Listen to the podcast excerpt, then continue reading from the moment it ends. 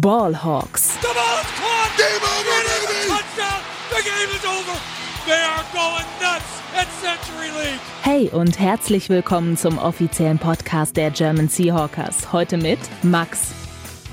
Einen wunderschönen guten Tag und herzlich willkommen zu einer weiteren Folge Ballhawks. Mein Name ist Max Brending und an meiner Seite ist heute niemand. Das ist tatsächlich eine kleine Premiere, zumindest seit ich hier mit dabei bin. Wir haben leider überhaupt keine Termine gefunden, zu denen wir hier mit ein paar Leuten auftreten konnten. Darum müsst ihr heute mit meiner leicht verkaterten Stimme vorlieb nehmen. Aber ich glaube, das ist kein Problem. Ich hoffe, ich kann euch trotzdem einen kleinen Einblick geben über die Themen, die wir heute geplant haben. Und das ist natürlich in erster Linie ein kleiner Rückblick auf die Preseason, die mittlerweile abgeschlossen ist und natürlich auch eine Übersicht der Kader-Cuts, also der Roster-Cuts, der Cuts auf 53 Spieler, der letzte Woche stattgefunden hat. Und genau, das werden wir heute alles besprechen, beziehungsweise ich mit euch. Und damit wollen wir natürlich so schnell wie möglich anfangen, aber wie immer kurz und kompakt davor unsere Seahawks News. Frisch aus dem Locker Room, unsere Seahawks News. Die letzte Folge ist schon ein bisschen her, das heißt, es haben sich natürlich auch ein paar News angesammelt. Darum beginnen wir mal mit dem 15. August. Da gab es einen Trade und zwar wurde Ugo Amadi zu den Eagles getradet. Der Spieler, der letztes Jahr noch größtenteils die Slot-Corner-Rolle bei den Seahawks innehatte. Die Eagles dachten sich dann aber so, hm, so gut ist der irgendwie doch nicht und haben ihn dann direkt weitergetradet zu den Tennessee Titans. Da hat er mittlerweile sogar auch einen Spot im 53er Kader bekommen. Also an der Stelle auf jeden Fall alles Gute in Tennessee für Cornerback Ugo Amadi. Die Eagles haben im Gegenzug ihren damaligen First-Round-Pick, glaube ich sogar, ähm, JJ Arthega-Whiteside zu den Seahawks getradet, der von den Seahawks mittlerweile auch wieder gecuttet wurde, jetzt aber zumindest auf dem Practice Squad sitzt. Also das war auch eine ziemliche Versprechung, ähm, der im College ziemlich gut abgerissen hatte, dann aber in der NFL irgendwie nie wirklich seine Leistung bringen konnte und dann irgendwann er auch äh, extrem überflügelt wurde, auch von anderen Spielern, die die Eagles äh, gesigned haben, unter anderem Devonta Smith gedraftet dann im Jahr danach und jetzt ist ja auch noch AJ Brown da, also für JJ Arthega Whiteside war da kein Platz mehr. Und nun ist er auf dem Practice Squad der Seahawks untergekommen. Mal schauen, ob er irgendwann im, im Laufe der Saison seine Einsatzzeit bekommen wird. Weiter geht's natürlich mit der News schlechthin. Die Seahawks haben einen Starting Quarterback und sein Name ist Geno Smith. Da werden wir auf jeden Fall später nochmal ein bisschen drüber schnacken. Aber jetzt ganz kurz vielleicht, ähm, ja, Smith hat den, den Job gewonnen, ähm, hat sich den Kaderplatz, konnte den Kaderplatz verteidigen gegen Drew Lock, der ja via Trade aus Denver kam und insgesamt kann man, glaube ich, sagen, es ist keine Riesenüberraschung, weil Pete Carroll ja relativ deutlich gemacht hat, was er von einem Quarterback möchte. Und all das, was er beschrieben hat, klang eben so ein bisschen nach Sicherheit, wenig Fehler, Game Manager, also eigentlich alles, was Drew Lock nicht ist. Darum war für viele der, der Trade für Drew Lock im, äh, im Laufe des Russell Wilson Trades auch ein bisschen äh, ja, unverständlich. Aber naja, sie haben ihn geholt, er ist jetzt im Kader hatte in der Preseason seine Chance, hat ein bisschen Pech gehabt, natürlich auch wegen, wegen einer Corona-Erkrankung dann ein Spiel verpasst, konnte sich nicht so richtig zeigen im Spiel gegen Dallas, dann ähm, drei Interceptions geworfen und das ist natürlich was, was Pete Carroll absolut nicht sehen möchte und ähm, ja, darum wenig überraschend jetzt Geno Smith, der Starting Quarterback der Seattle Seahawks. Des Weiteren sind die Roster-Cuts durch, darüber haben wir vorhin schon kurz geredet und das wird auch äh, natürlich in Kürze noch Thema sein. Ähm, ja, 53 Mann sind jetzt nur noch. Einige Spieler wurden gecuttet, gewaved und ähm, einige auch auf die Injured Reserved Liste gesetzt, aber eine komplette Besprechung machen wir auf jeden Fall gleich. Zudem wurde Justin Coleman zurückgeholt, der ursprünglich einer der gecutteten Spieler war, also der Slot Cornerback der Seahawks, ähm, hat man zurückgeholt, nachdem äh, er den Spot eigentlich verloren hatte im direkten Duell mit Cornerback Kobe Bryant. Aber AJ Collier, der Defensive End der Seahawks, wurde auf die Injured Reserved Liste gesetzt. Dadurch war jetzt wieder ein weiterer Platz im Kader des Seahawks frei und den hat man mit Justin Coleman gefüllt. Und eine letzte News, die eher so ein bisschen, ja, jetzt nicht, also es ist ein bestätigtes Gerücht, sagen wir mal so. Die Seahawks wollten wohl für Wide Receiver Denzel Mims traden von den New York Jets. Damaliger Zweitrunden-Pick. Ähm, die Jets wollten jetzt noch einen Fourth Rounder für ihn haben. Hat niemand zahlen wollen, also auch ein paar andere Teams waren involviert, unter anderem die Vikings, aber Viertrunden-Pick für Denzel Mims war dann doch ein bisschen zu viel in Anbetracht seiner bisherigen Leistung, durchaus verständlich, aber daran sieht man, glaube ich, so ein bisschen, dass die Seahawks noch nicht so richtig zufrieden mit ihrem Receiving Core sind. Also hinter Metcalf und Lockett ist ja erstmal gähnende Lehre, muss man leider sagen, auch nach der, nach der Preseason, aber ja, mal schauen. Vielleicht findet sich noch irgendein Trade-Partner, vielleicht gehen die Jets mit dem Preis runter und dann mal schauen, ob es Mims wird oder irgendjemand anderes. Aber zumindest die News ist ganz interessant, dass die Seahawks weiter versuchen, ihr Wide Receiving Core abzugraden. Ja, so viel zu den News. Und bevor wir explizit die Roster Cuts besprechen, gibt's noch einen kleinen Rückblick auf die Preseason. Let's Talk Turkey. Der Rückblick. Wenn man nur auf die Ergebnisse schaut, dann ist es natürlich eine sehr enttäuschende Preseason. Drei Spiele, drei Niederlagen. Ähm, ich glaube, so schlecht waren die Seahawks schon lange nicht mehr in den Vorbereitungsspielen. Man muss aber natürlich sagen, und das ist auch das, was wir euch immer wieder versuchen zu erklären und, und ähm, was wir auch in unseren Beiträgen schreiben, dass die Ergebnisse in der Preseason eigentlich ziemlich irrelevant sind. Also ich glaube, das einzige Team, das die Preseason extrem ernst nimmt, sind die Baltimore Ravens. Die haben, glaube ich, irgendwie seit 23 Spielen kein Preseason-Spiel mehr verloren. Aber ja, im Endeffekt ist die Gefahr eben groß für verdiente Spieler, sich zu verletzen. Darum spielt dann eben fast immer die zweite oder dritte Garde. Und wer dann von denen, ähm, ja, wer von den Teams dann am Ende gewinnt, ist dann auch irgendwie Glücksspiel. Also da sind, wenn ihr euch die Ergebnisse mal angeschaut habt, ähm, das ist teilweise wirklich richtig wild. Also die Bills äh, verlieren dann irgendwie zu null oder die Broncos verlieren mit über 40 Punkten zu sechs. Also das wird ja normalerweise in der NFL in der regulären Saison nicht passieren. Von daher muss man auf die Ergebnisse auf jeden Fall nicht viel geben, aber trotzdem ein paar Punkte waren dabei, die man sich ähm, notieren konnte, beziehungsweise aus denen man vielleicht was lernen konnte. Und die werden wir gleich mal ein bisschen durchsprechen zuvorderst, falls ihr Lust habt, euch nochmal die Preseason-Spiele im Nachhinein anzuschauen, dann schaut euch am besten das Spiel gegen Dallas an. Also das letzte Spiel, das war zumindest etwas unterhaltsam. Wie gesagt, Drew Lock hat einige Deceptions geworfen, hat aber hier und da auch äh, schöne Bälle gehabt, hat ähm, tiefe Bälle angebracht und hat einfach mit ein bisschen, mit ein bisschen mehr Mut, ein bisschen mehr Mumm gespielt. Ähm, das konnte man sich gut angucken auf jeden Fall. Das Spiel gegen die, die Bears war ganz schrecklich, also das äh, würde ich nicht empfehlen. Und das erste Spiel gegen Pittsburgh kann man sich vielleicht auch nochmal geben. Ja, wir haben es ein bisschen aufgeteilt in Gewinner und Verlierer der Preseason. Und natürlich starten wir mit den Gewinnern und da ist ganz klar auf Nummer eins Geno Smith, der jetzt den Starting-Spot ähm, gewonnen hat. Ich glaube, ganz am Anfang, als man für Drew Lock getradet hat, war vielen eigentlich relativ klar, okay, Drew Lock wird auch der Starter werden.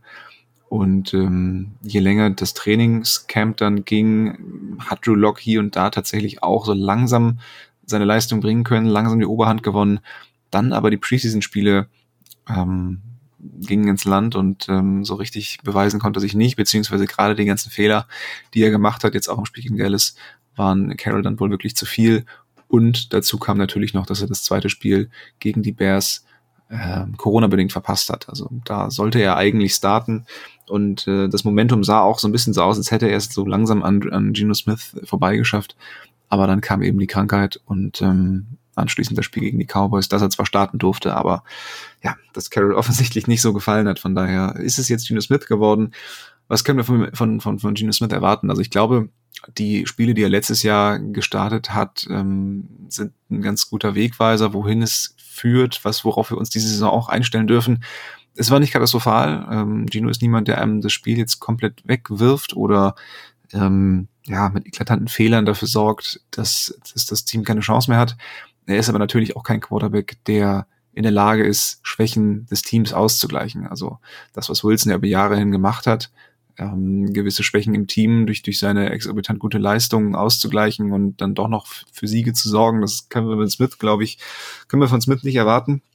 Und darum bin ich sehr gespannt, ähm, ja, wie, wie sich das dann auf das gesamte Team auswirkt. Also ob Geno Smith hier und da dann doch nochmal der Leader sein kann, der das Team nach vorne peitscht, der vielleicht auch nochmal einen Winning Drive kurz vor Ende hinhaut oder ob das wirklich nur ganz solides Game Manager Play wird, ohne große Flashes nach oben, aber eben auch nach unten. Also ne, man hat eine gewisse Baseline mit Gino, die man mit, mit Drew Lock nicht hat, dafür aber auch einfach weniger Upside.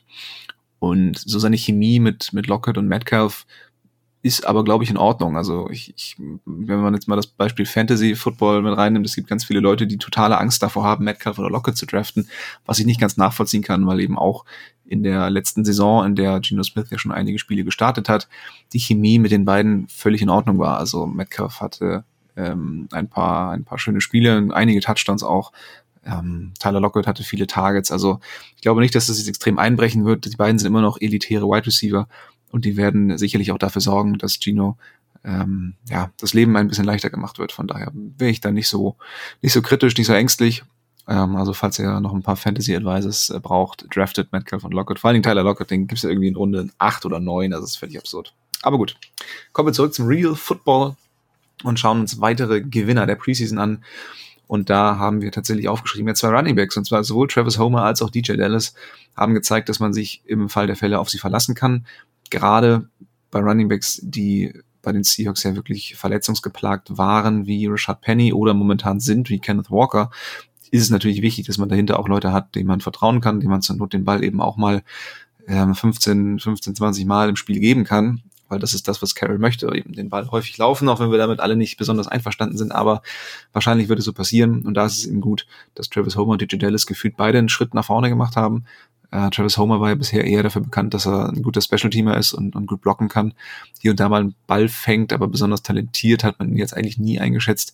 Diese Saison hat er, glaube ich, ein bisschen auch an Gewicht draufgelegt, ähm, läuft ein bisschen physischer und hat in der Preseason eben auch einige schöne Akzente setzen können, genau wie DJ Dallas, der auch als Passcatcher in Erscheinung getreten ist und da sehr shifty ausgesehen hat. Also die beiden haben sich da etabliert äh, als Ersatz Running Backs und solange Kenneth Walker ähm, nicht ganz fit ist, ist es, glaube ich, gar nicht verkehrt, ähm, da dann zwei Leute in der Hinterhand zu haben. Rashad Penny ist momentan nicht verletzt, aber ihr kennt ihn alle. Mal schauen, wann es soweit sein wird, ohne den Teufel jetzt in die Wand malen zu wollen. Weitere Gewinner. Kobe Bryant, Cornerback, der Rookie aus Cincinnati, der eigentlich für die Outside-Cornerback-Rolle gedraftet wurde, hat sich allem Anschein nach den äh, Starting-Posten als Nickelback gesichert, also als Inside-Cornerback, als Slot-Cornerback ähm, und hat da Leute wie Justin Coleman, äh, Ugo Amadi und äh, Marquise Blair ausgestochen. Also durchaus beeindruckend. Im ersten Spiel gegen die Steelers hat er noch Outside gestartet, da wurde er dann einmal von, von George Pickens übel, übel gemost, aber Inside hat er scheinbar war in der Lage, die Coaches zu überzeugen und hat sich hier den Starter-Spot gesichert. Also ähm, da können wir sehr gespannt drauf sein, wie er direkt in seiner ersten Saison spielt. Und gerade auf so einer Position ist natürlich schön, wenn man da erstmal ähm, sich keine Sorgen machen muss, sondern einfach abgedeckt ist mit einem, mit einem günstigen Spieler. Kobe Bryant war ja Viertrunden-Pick, also hat ähm, verdient jetzt nicht so viel Geld. Und ähm, genau, wenn man auf der Position eben erstmal gesettet ist. Und ein letzter Gewinner, Abram Lucas, Right Tackle. Das war eine extrem dominante Preseason von Abram Lucas. Kaum Pressures zugelassen, kein Sack zugelassen auf der Right Tackle Position und teilweise auch im Run Game tatsächlich extreme ähm, extrem gute Plays gehabt, die man ihm vielleicht gar nicht zugetraut hätte, weil er ja eben in seiner College-Saison hauptsächlich Pass-Protecting Snaps gespielt hat in der A-Red Offense und relativ wenig Run blocken musste, beziehungsweise das dann eben auch nicht besonders ausführlich. Und jetzt hat er aber schon einige, einige Jungs äh, gepancaked, also richtig schöne Blocks gesetzt in, in der Preseason. Und es ist relativ sicher, dass er den Job auf Right Tackle gewonnen hat. Jay Curran, der letzte Saison die meiste Zeit gestartet hat, äh, wurde jetzt mehrfach, mehrfach auch schon nach innen geschoben, um da Verletzungen auszugleichen. Also er kann auch Right Guard spielen. Darum kann es gut sein, dass es einfach seine Position dann sein wird. Gab Jackson musste beispielsweise aussetzen, Damien Lewis hatte Verletzungen. Von daher ist es, glaube ich, nicht verkehrt, dann da auch Ersatzmöglichkeiten zu haben. Aber der Right Tackle Spot, genau, der Right Tackle Spot scheint an Abraham Lucas gegangen zu sein, der wirklich schon von vielen Seiten äh, extrem gelobt wurde, ähm, der auch schon ähm, ja, mehrfach als First-Round-Talent bezeichnet wurde, äh, jetzt in der Preseason. Also so gut ist er tatsächlich geworden oder so gut hat er sich gezeigt. Und damit haben die Seahawks jetzt eben hoffentlich für die nächsten, sagen wir mal, zehn Jahre auf beiden Tackle-Positionen einfach ähm, ja, super junge Spieler, die sich jetzt noch weiterentwickeln können. Charles Cross auf Left Tackle war ja von vornherein gesetzt, da gab es eigentlich gar keine Konkurrenz, aber auch der hat sich sehr gut präsentiert, denn aber den haben wir jetzt hier nicht extra nochmal als Gewinner reingenommen, weil er eben von vornherein klar als, als Starter gesetzt war. Aber die beiden haben richtig Spaß gemacht. Also wenn man sich auf was freuen kann in der kommenden Saison, dann auf sehr solides Tackle-Play bei den Seahawks. Ja, dann kommen wir zu den Verlierern. Also natürlich muss es auch die andere Seite der Medaille geben. Und wenn Geno Smith der Gewinner ist, ist natürlich Drew Lock der Verlierer, der jetzt das zweite Mal in Folge ein Quarterback-Battle im Camp verloren hat. Letztes Jahr noch in Denver, dieses Jahr dann in Seattle. Und natürlich wissen wir nicht genau, wie er sich im Training angestellt hat. Er hatte äh, im Scrimmage-Game, das die Seahawks öffentlich gemacht äh, haben, hatte er mehrfach eigentlich ziemlich gute Stats, aber im Endeffekt, ähm, ja, muss man schauen, wie er sich auf dem Platz zeigt. Und gegen Dallas war es einfach zu fahrig, es waren zu viele Fehler, auch wenn die nicht alle auf seine Kappe gingen, aber insgesamt war das einfach nicht das Spiel, was Carroll von seinem Quarterback sehen möchte. Und darum, ähm, ja, kann man Duloc trotzdem schon als Verlierer sehen, weil ich glaube, wenn du als Trade-Teil nach, also hm, zu, zu einem neuen Team kommst, ähm, gerade auf der Quarterback-Position, dann erwartet man schon, dass du dann eben auch in der Lage bist, den Starterspot zu gewinnen. Gerade wenn der Gegner Geno Smith heißt, der ja nun in, in, den letzten Jahren nicht gerade dafür bekannt war, ähm, mitreißenden Football zu spielen. Aber im Endeffekt, ähm, ja, hat es jetzt eben nicht gereicht. Und aus der äh, und aus dem Grund ist er hier als Verlierer aufgelistet.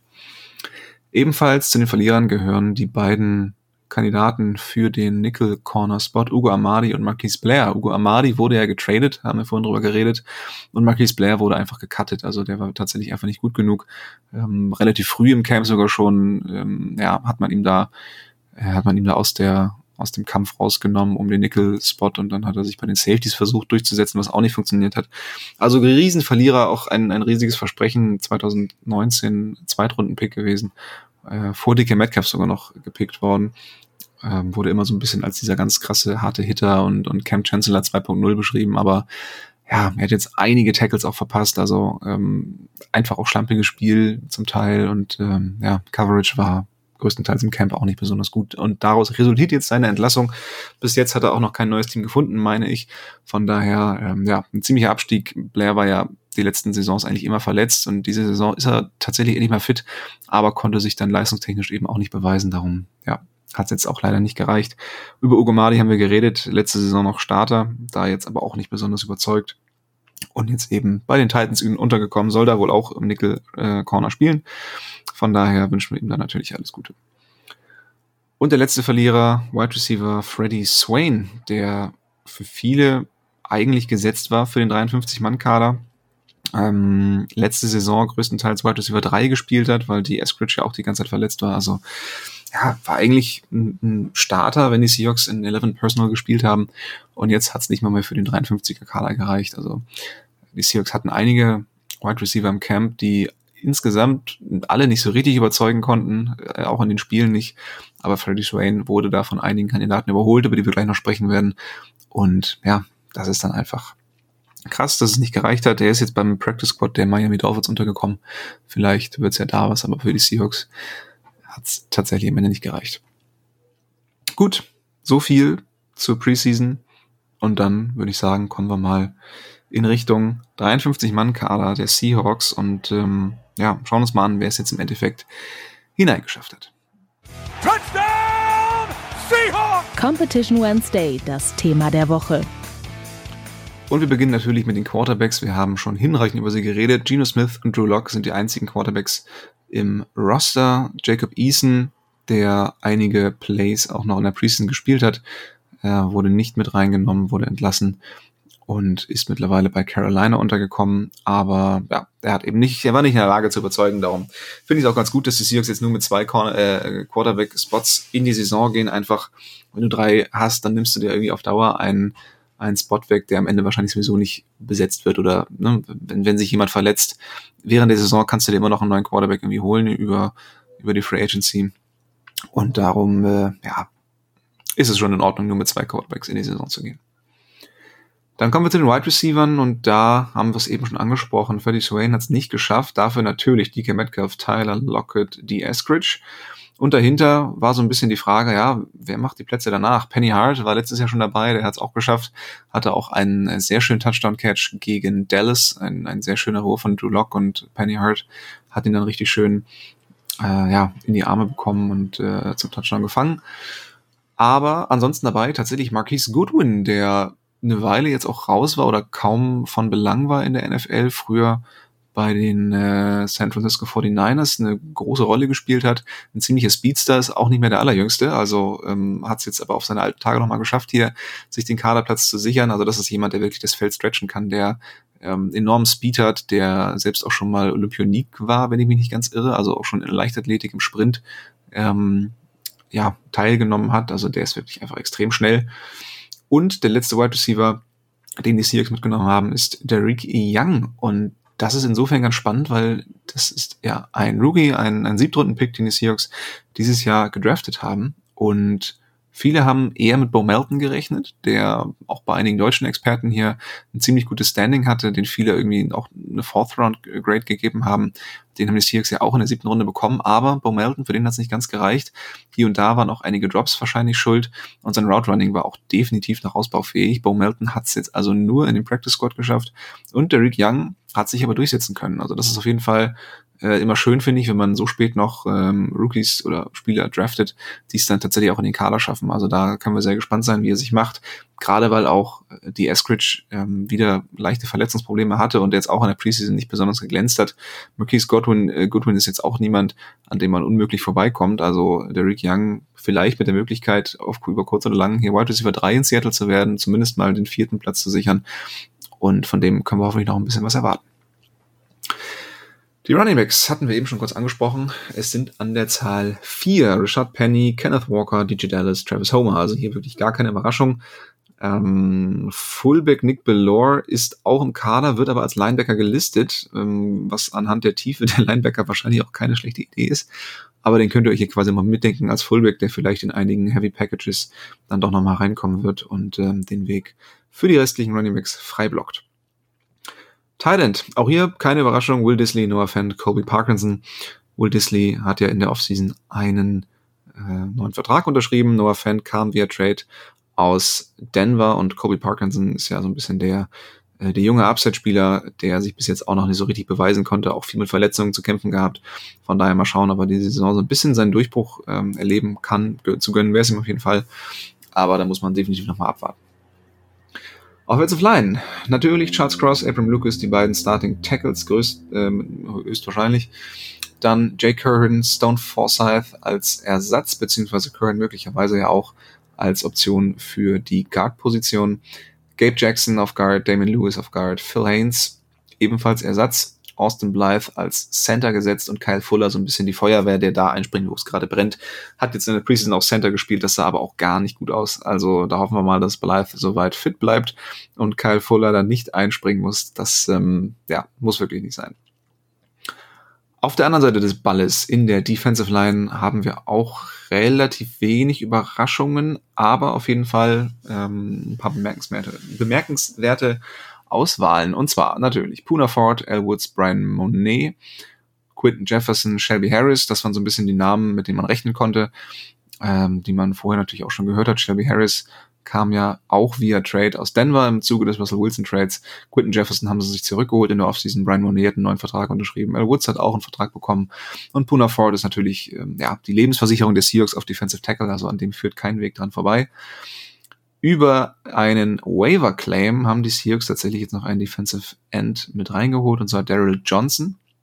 Und ganz spannender Spieler Miles Adams, der eine extrem gute Preseason gespielt hat, der immer wieder für Druck gesorgt hat, also einige Pressures auch sammeln konnte. Ähm, da wurde früh in der Preseason klar, dass man mit ihm rechnen muss und jetzt hat er es tatsächlich auch geschafft, seinen Kaderplatz zu ergattern. Ich habe es vorhin schon gesagt, LJ Collier ist jetzt auf der Injured Reserve Liste gelandet. Das heißt, die ersten vier Spiele wird er mindestens mal verpassen. Aber ja, ich glaube, da halten sich unsere Erwartungen mittlerweile auch zu in, in, in Grenzen, was AJ Collier betrifft. Ähm, kleine Anmerkung noch, die meisten Pass-Rusher werden hier gleich bei Linebacker genannt, weil eben in der neuen Seahawks-Defense, die ja von 4-3 auf 3-4 umstellen wird, ähm, den Job des Outside-Linebackers einnehmen. Ja, dann kommen wir auch direkt zu den Linebackern. Und ähm, was hier auffällig ist, es gibt tatsächlich nur zwei reine Off-Ball-Linebacker. Also Jordan Brooks und Cody Barton haben eigentlich kaum Konkurrenz. Ähm, das ist echt ein bisschen krass. Also Linebacker Josh Äh, Oni Jogu wurde ursprünglich auch in den, in den Kader geholt, musste dann aber wieder gewaved werden, beziehungsweise ist jetzt auf dem Practice Squad gelandet, um Platz für andere Spieler zu machen. Das heißt, wir haben hier wirklich nur zwei richtige Aufbau-Linebacker. Nick Bellore hatte ich genannt, der eigentlich in den letzten Jahren immer Fullback gespielt hat bei den Seahawks und ähm, auch ja im Oh, jetzt, jetzt fliegt hier ein Flugzeug vorbei. Ich hoffe, das hört man nicht ganz so laut. Ähm, und bei den Seahawks eben auch im, im Practice Squad, sage ich schon, ähm, Special Teams gespielt hat und da äh, einer der, der äh, wichtigeren äh, Anker war. Jetzt ist er hier als Linebacker gelistet. Muss man dann schauen, wie das innerhalb der Saison dann, äh, wie das innerhalb der Saison aussieht. Ja, und dann natürlich die Pass-Rusher, Daryl Taylor, Uchenna Nwosu, Boye Maffei und Elton Robinson, wobei Elton Robinson als Linebacker zu bezeichnen schon mutig ist. Also der ist von seiner Statur und von seinem Play her eigentlich eher ein typischer Defensive End. Aber gut, vielleicht musste er jetzt ein bisschen abspecken und äh, jetzt auch als, Aufball, äh, als Outside-Linebacker hier antreten. Boye Maffei natürlich ähm, diesjähriger Zweitrunden-Pick, Daryl Taylor, der in der Preseason eine sehr gute Rolle gespielt hat und wahrscheinlich auch einer der Leader jetzt sein soll innerhalb dieses Pass-Rushes und Uchenna Nwosu, den man von den Chargers in der Offseason äh, bekommt, beziehungsweise den man als Free Agent verpflichtet hat, vorher bei den Chargers gespielt. Zwei Jahre, 20 Millionen, also von dem erwartet man auf jeden Fall auch, dass er hier eine, eine entscheidende Rolle einnimmt, weil die Bezahlung ist schon nicht verkehrt. Und Elton Robinson, ja, von dem man immer mal wieder so ein bisschen gesehen hat, der immer gute, gute Pass-Rush-Quoten hatte, aber das nie so richtig in Sex ummünzen konnte, konnte. Da muss man jetzt auf jeden Fall mal schauen, ob es schafft, sich endlich in dieser Saison zu beweisen. Ansonsten wird es das für ihn, glaube ich, auch gewesen sein.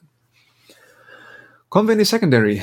Da haben wir den bereits angesprochenen Kobe Bryant, der höchstwahrscheinlich jetzt auf Nickel Corner starten wird. Wir haben Artie Burns, Sidney Jones, Michael Jackson, Terry Woolen, Isaiah Dunn, den man auch äh, vom Waiver geholt hat, der wurde entlassen bei einem anderen Team und die Seahawks haben sich ihn dann gesichert. Und Justin Coleman, der zurückgeholt wurde, früher, vorhin schon berichtet, nachdem LJ Collier auf der IR-Liste gelandet ist. Ja, Justin Coleman wahrscheinlich tatsächlich dann der Ersatz auf Nickelback. Ich ähm, bin mir nicht ganz sicher, wie üblich sowas ist, dass man mehrere ähm, Nickelback-Optionen hat, weil Coleman ist eigentlich zu klein, um wirklich ähm, Outside Corner zu spielen. Das heißt, er ist in seiner Rolle eigentlich relativ begrenzt. Darum überrascht es mich auch ein bisschen, dass man ihn mit in den Kader wieder reingenommen hat, obwohl man einen anderen, anderen Starter gefunden hat. Also ich glaube, Justin Coleman wird auch natürlich dann wieder der erste Cut-Kandidat sein. Ähm, falls man, falls man irgendwie Rosterplätze freimachen muss, falls Spieler von der Reserve-Liste kommen. Da haben wir zum Beispiel noch Trey Brown, der letztes Jahr äh, seine, seine paar Spiele, die er hatte in seiner Rookie-Saison vor seiner Verletzung echt auch beeindruckt hat. Also der kann sicherlich auch nochmal eingreifen in den Kampf in, in, im Cornerback-Room. Und wenn der wieder fit sein sollte, die ersten vier Spiele wird er auf jeden Fall verpassen, ähm, dann wird es auch für Justin Coleman, glaube ich, sehr eng werden. Ja, Sidney Jones ist gesetzt als Cornerback. Und auf der anderen Seite werden sich Artie Burns und Michael Jackson wahrscheinlich ähm, nochmal einen kleinen Kampf liefern. Terry Woolen scheint erstmal ein bisschen außen vor zu sein. Ähm, der muss, glaube ich, einfach noch ein bisschen, ähm, ein bisschen dran an sich arbeiten, ein bisschen, bisschen Erfahrung sammeln, äh, im, im Training überzeugen und dann wird er da auch vorne mit angreifen können. Aber jetzt erstmal Michael Jackson und Artie Burns, die den Kampf austragen werden. Und da wird es auf jeden Fall spannend werden, wer dann der zweite Cornerback neben Sidney Jones sein wird. Gut, kommen wir zur letzten Positionsgruppe, zu den Safeties, die dieses Jahr auch gut geladen sind. Also Quandre Dix und Jamal Adams natürlich, die beiden Starter. Und je nachdem, wie die Seahawks ähm, in, in ihren Positionen verfahren werden, vielleicht werden sie auch mal in die Dime-Position gehen. Da kommt, kann man definitiv ausgehen. Also eine, eine Formation mit drei Safeties. Und da wird wahrscheinlich Josh Jones, der sich sehr, sehr gut präsentiert hat in der Preseason ähm, und auch in den Spielen, der wird wahrscheinlich dann seine Chance bekommen, auch als Starter ähm, neben Dix und, und Adams aufzulaufen. Also das ähm, wird auf jeden Fall spannend werden zu beobachten, wie die Safeties ähm, organisiert sind. Ryan Neal hat seinen Spot bekommen, aber er war nicht ganz so überzeugend wie in den letzten Jahren. Also ich glaube, da muss man, muss man mal schauen, ob seine Entwicklung mittlerweile dann auch ein bisschen begrenzt ist und abgeschlossen ist, weil ganz so viel mehr ist dann eben nicht mehr gekommen. Und Josh Jones ist jetzt auch im Death Chart äh, über ihm, von daher ähm, ja, wird man vielleicht nicht ganz so viel von ihm sehen, aber als Ersatz ist er auf jeden Fall immer noch gut. Und als letzten Safety haben die Seahawks Joey Blunt mitgenommen, einen undrafted Free Agent, der von sich überzeugen konnte, der jetzt auch in der Preseason und eben auch äh, in den, in den im Trainingscamp seine Leistung wirklich stark gebracht hat. Und ähm, auch in direktem Kontakt mit Deshaun Shad dem Assistant Coach der Seahawks stand, der ihn immer wieder aufgebaut hat, der selber auch ein Drafted Free Agent war und der halt wirklich immer versucht hat, ihn zu pushen und ähm, ja, nicht aufgeben zu lassen. Ähm, und es hat am Ende geklappt. Also Joey Blunt hat sich hier tatsächlich einen Platz im 53er Kader gesichert. Und wer weiß, vielleicht sieht man ihn erstmal so ein bisschen im Special Team, aber auf Dauer sicherlich vielleicht auch eine Option dann, je nachdem wie er sich macht, für einen Starter-Spot in, bei den Safeties. Ja, angesprochen hatte ich auch die verletzten Liste. Da haben wir einmal die PUP-List, also Physically Unable to Perform. Da sind einmal Linebacker John Rattigan, Cornerback Trey Brown und Linebacker Ben Burke Hervin drauf. Und die drei können auf jeden Fall die ersten vier Spiele nicht spielen. Dann auf Injured Reserved und damit leider out for the season ist einmal Linebacker bzw. Pass Rusher Tariq Smith. Und das finde ich persönlich sehr traurig. Den mochte ich tatsächlich ziemlich gerne.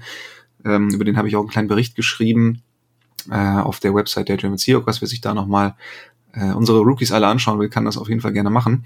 Da haben wir sehr ausführlich dann auch drüber geschrieben. Und Tariq Smith wird jetzt leider die erste Saison ausfallen aufgrund von Verletzungen, was ähm, für ihn natürlich blöd ist, weil gerade die Rotation, glaube ich, ein sehr offener Kampf dieses Jahr ist. Ähm, man hat keine ganz klaren Favoriten auf den Spot, beziehungsweise keinen keine Elite-Pass-Rusher, an denen man auf gar keinen Fall vorbeikommt, sondern man hat eben viele junge, aufstrebende Spieler. Und da wäre Tariq Smith sicherlich auch in der Lage gewesen, für ein bisschen Furore zu sorgen, aber jetzt leider sein Saison aus. Außerdem out ist Cody Thompson. Dann auf der Injured Reserve List, aber auch ähm, in der Lage, während der Saison wiederzukommen, sind einmal Cornerback John Reed, beziehungsweise Defensive Back John Reed, Cornerback Safety, Schrägstrich, und wie schon erwähnt, LJ Collier, also auch die beiden vier Wochen wahrscheinlich safe raus und danach muss man mal schauen. Ja, und dann gilt es noch, über den Practice Squad zu sprechen. Ich werde jetzt nicht alle Spiele aufzählen, sondern habe mir jetzt mal so ein paar rausgeschrieben, die vielleicht noch interessant werden könnten. Das ist natürlich auf einer Seite der Wide Receiver Core, der, wie schon erwähnt, bei den Seahawks nach Metcalf und Lockett echt ein bisschen fragwürdig besetzt ist. Und da haben wir jetzt hier im Practice Squad tatsächlich noch Wide Receiver JJ Arthega Whiteside, Wide Receiver Kate Johnson und Bo Melton, auch ein Siebtrunden-Pick aus diesem Draft. Also mal schauen, ich bin mir sehr sicher, dass von den Jungs auf jeden Fall auch einige noch ähm, zu Spielzeiten kommen werden, sei es durch Verletzung, sei es durch schwache Leistung der etablierten Starter. Aber ich hoffe mal, dass die Jungs da noch ein bisschen Chancen bekommen. Äh, aus deutscher Sicht, Linebacker Aaron Donkor ist ebenfalls auf dem Practice Squad, allerdings nicht auf dem regulären Platz, sondern hat sich über seinen Status als International Pathway Player seinen Platz da gesichert, den extra Platz, und wird jetzt eine weitere Saison die Chance haben, zusammen mit den Seahawks zu trainieren und ebenfalls schon noch erwähnt Linebacker Josh Onogiogu, der ja schon im 53er Kader war, dann wieder entlassen wurde. Das heißt, das ist einfach dann ein Kandidat, der, glaube ich, dann auch sehr schnell wieder hochgeholt wird, falls es Verletzungssorgen gibt auf der Linebacker-Position, die ja wirklich sehr dünn besetzt ist. Und ja, den kann man auf jeden Fall auch noch mal in dieser Saison sehen. Ja, soviel zum Kader. Ich hoffe, ihr habt einen kleinen guten Überblick bekommen über ähm, die Spieler, die wir dieses Jahr auf dem Platz der Seahawks sehen dürfen. Da sind einige interessante Position Battles bei, besonders Cornerback, äh, Offensive Line ist spannend, da kann man auf jeden Fall drauf schauen, weil wir einfach in dieser Saison, glaube ich, nicht kompetitiv sein werden. Das heißt, alles, worauf wir uns jetzt freuen können, sind eigentlich die Entwicklungen. Die Entwicklung der jungen Spieler in erster Linie. Ähm, wir können schauen, wer hat das Zeug, wirklich dann auf Dauer auch ähm, für die Seahawks zu starten. Und gerade da ist natürlich jetzt richtig schön, dass man sich ein gutes Fundament in der Offensive Line aufgebaut hat. Und ich denke mal, das wird auch Spaß machen, da hin und wieder mal zuzuschauen. Gut, so viel dann zu dem Roster. Und ich melde mich noch mal ganz kurz mit ein paar Fanclub-News. Von 12s für 12s, unsere Fanclub-News. Und hier gibt es zwei Dinge zu besprechen. Und zwar ist das natürlich auf der Nummer eins ganz wichtig für das Seahawks-Spiel in München. Die Karten für die Party sind erhältlich. Das Spiel findet am 13.11. statt und die Party ist dann den Tag davor, also Samstagabend. Und da haben wir jetzt tatsächlich ähm, ein paar mehr Informationen für euch. Ich äh, muss das ja auch eben ganz schnell nachschauen, damit ich hier kein Quatsch erzähle. Aber wie gesagt, die Party wird am 12., also am Samstagabend stattfinden. Und wir haben uns da echt was richtig Schönes für euch überlegt. Ähm, das Ganze wird stattfinden im Schneider Bräuhaus. Das ist total zentral gelegen. Ähm, also man kommt richtig gut hin und äh, beginnt um 19 Uhr. Tickets sind jetzt erhältlich für Mitglieder zuerst. Das heißt, alle German Seahawkers plus eine Begleitung. Ihr könnt jetzt schon eure Tickets ordern. Der Preis dafür beträgt 35 Euro. Ähm, da drin ist dann tatsächlich ein richtig schönes Buffet mit bayerischen Spezialitäten. Ähm, ja, was kann man noch sagen zu der Party? Also es werden einige Special Guests aus der Seahawks Gegenwart und Vergangenheit vor Ort sein. Ab 22 Uhr wird Live-Musik vom DJ gespielt und ich glaube, das wird einfach eine richtig coole Sache. Ähm, man wird total viele Seahawkers kennenlernen, national als auch international. Ähm, bald gibt's dann nämlich, wenn die German Seahawkers quasi alle ihre Karten gekauft haben. Dann gibt es auch die Möglichkeit für die internationalen Seahawkers Chapter, sich Tickets zu sichern. Und danach gehen die Karten, die restlichen, die noch übrig sind, in den freien Verkauf. Also ähm, ja, wir haben auf jeden Fall, ihr habt auf jeden Fall genug Zeit, euch Karten zu sichern, müsst jetzt nicht in Panik ausbrechen, aber äh, je früher man seine Karten hat, desto besser. Von daher könnt ihr da jetzt auf jeden Fall schon mal aktiv werden. Alle Seahawkers haben das Ganze auch in ihrem Postfach im Newsletter bekommen. Ähm, da ist dann ein Link zum Ticketverkauf. Also einfach darauf gehen und eure Tickets sichern. Ähm, wir Jungs von der von der Podcast Crew, von der Redaktion werden auch da sein. Also wenn ihr Bock habt, mal mit uns ein bisschen über die Seahawks zu quatschen, über Football, über Podcast zu quatschen, dann ähm, ja ist das auf jeden Fall ein gut eine gute Möglichkeit. So.